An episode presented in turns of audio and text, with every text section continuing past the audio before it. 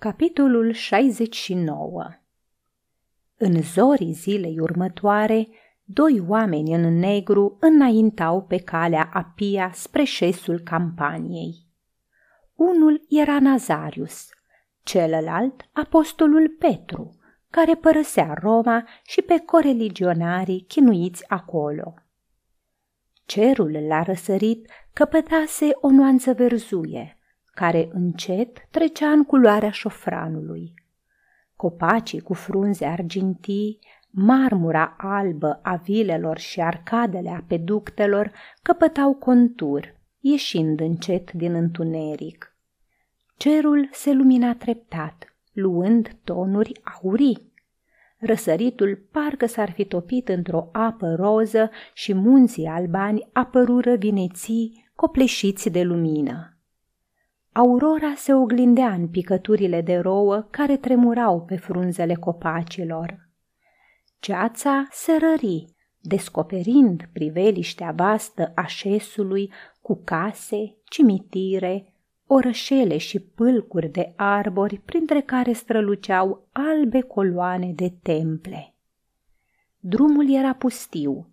Sătenii care aduceau legume în oraș Probabil că nu apucaseră încă să înhame la cărucioarele lor. Plăcile de piatră cu care era pavat drumul până în munți răsunau în liniștea dimineții sub sandalele de lemn pe care le purtau călătorii. Soarele apărut dintr-un defileu al munților și un spectacol ciudat izbi privirile apostolului. I se păru că cercul de foc, în loc să se ridice pe cer, a coborât din munți și se rostogolește pe drum. Petru se opri și spuse, Vezi lumina aceea care se apropie de noi? Nu văd nimic, răspunse Nazarius. Petru își puse palma streașină la ochi și adăugă după o clipă. Vine spre noi un om în lumina soarelui. În urechile lor nu ajungea însă nici cel mai mic zgomot de pași. În jur era liniște de plină. Nazarius vedea doar că, în depărtare, tremură copacii de parcă i-ar fi scuturat cineva și că lumina se revarsă tot mai bogată peste șes. Privi mirat la apostol. Rabi, ce ai?" întrebă neliniștit. Petru scăpă din mâini toiagul de drumeț. Ochii lui priveau țintă înainte, buzele erau întredeschise. Pe față îi se zugrăveau uimirea, bucuria, încântarea. Deodată se aruncă în genunchi cu mâinile întinse înainte, strigând Criste! Criste! Căzu cu fața la pământ ca și cum ar fi sărutat picioarele cuiva. După un răgaz de tăcere, se auziră cuvintele bătrânului întrerupte de suspine. Quo vadis, domine?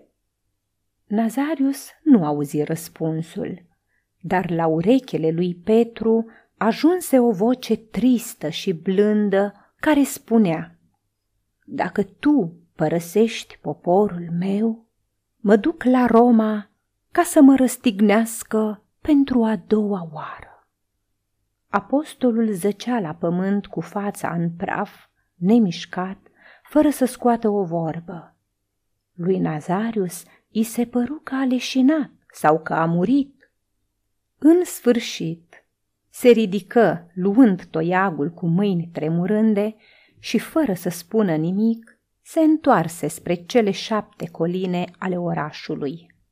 Băiatul întrebă ca un ecou. Quo vadis, domine?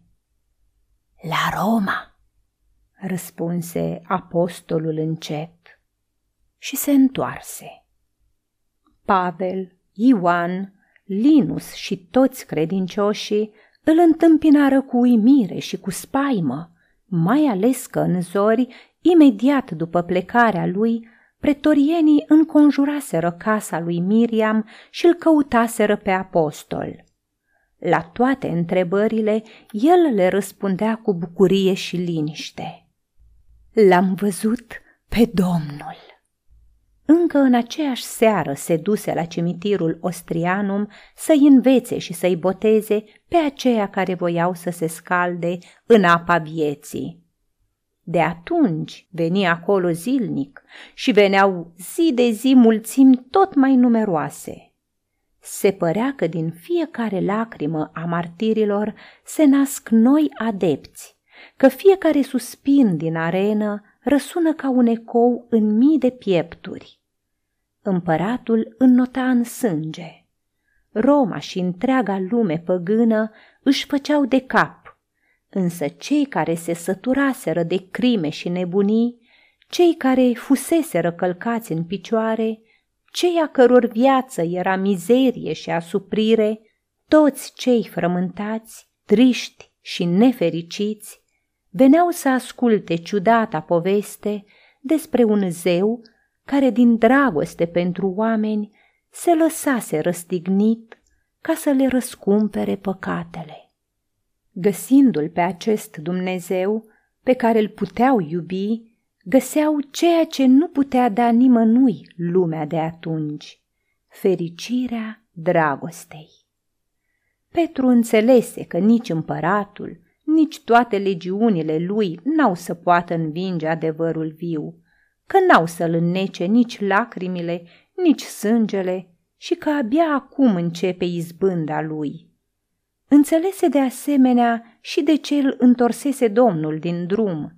Iată, orașul acesta, al orgoliului și al crimei, al desfrâului și al forței brutale, începea să fie și orașul lui, de două ori capitală, din care se va revărsa asupra întregii lumi cârmuirea trupurilor și a sufletelor.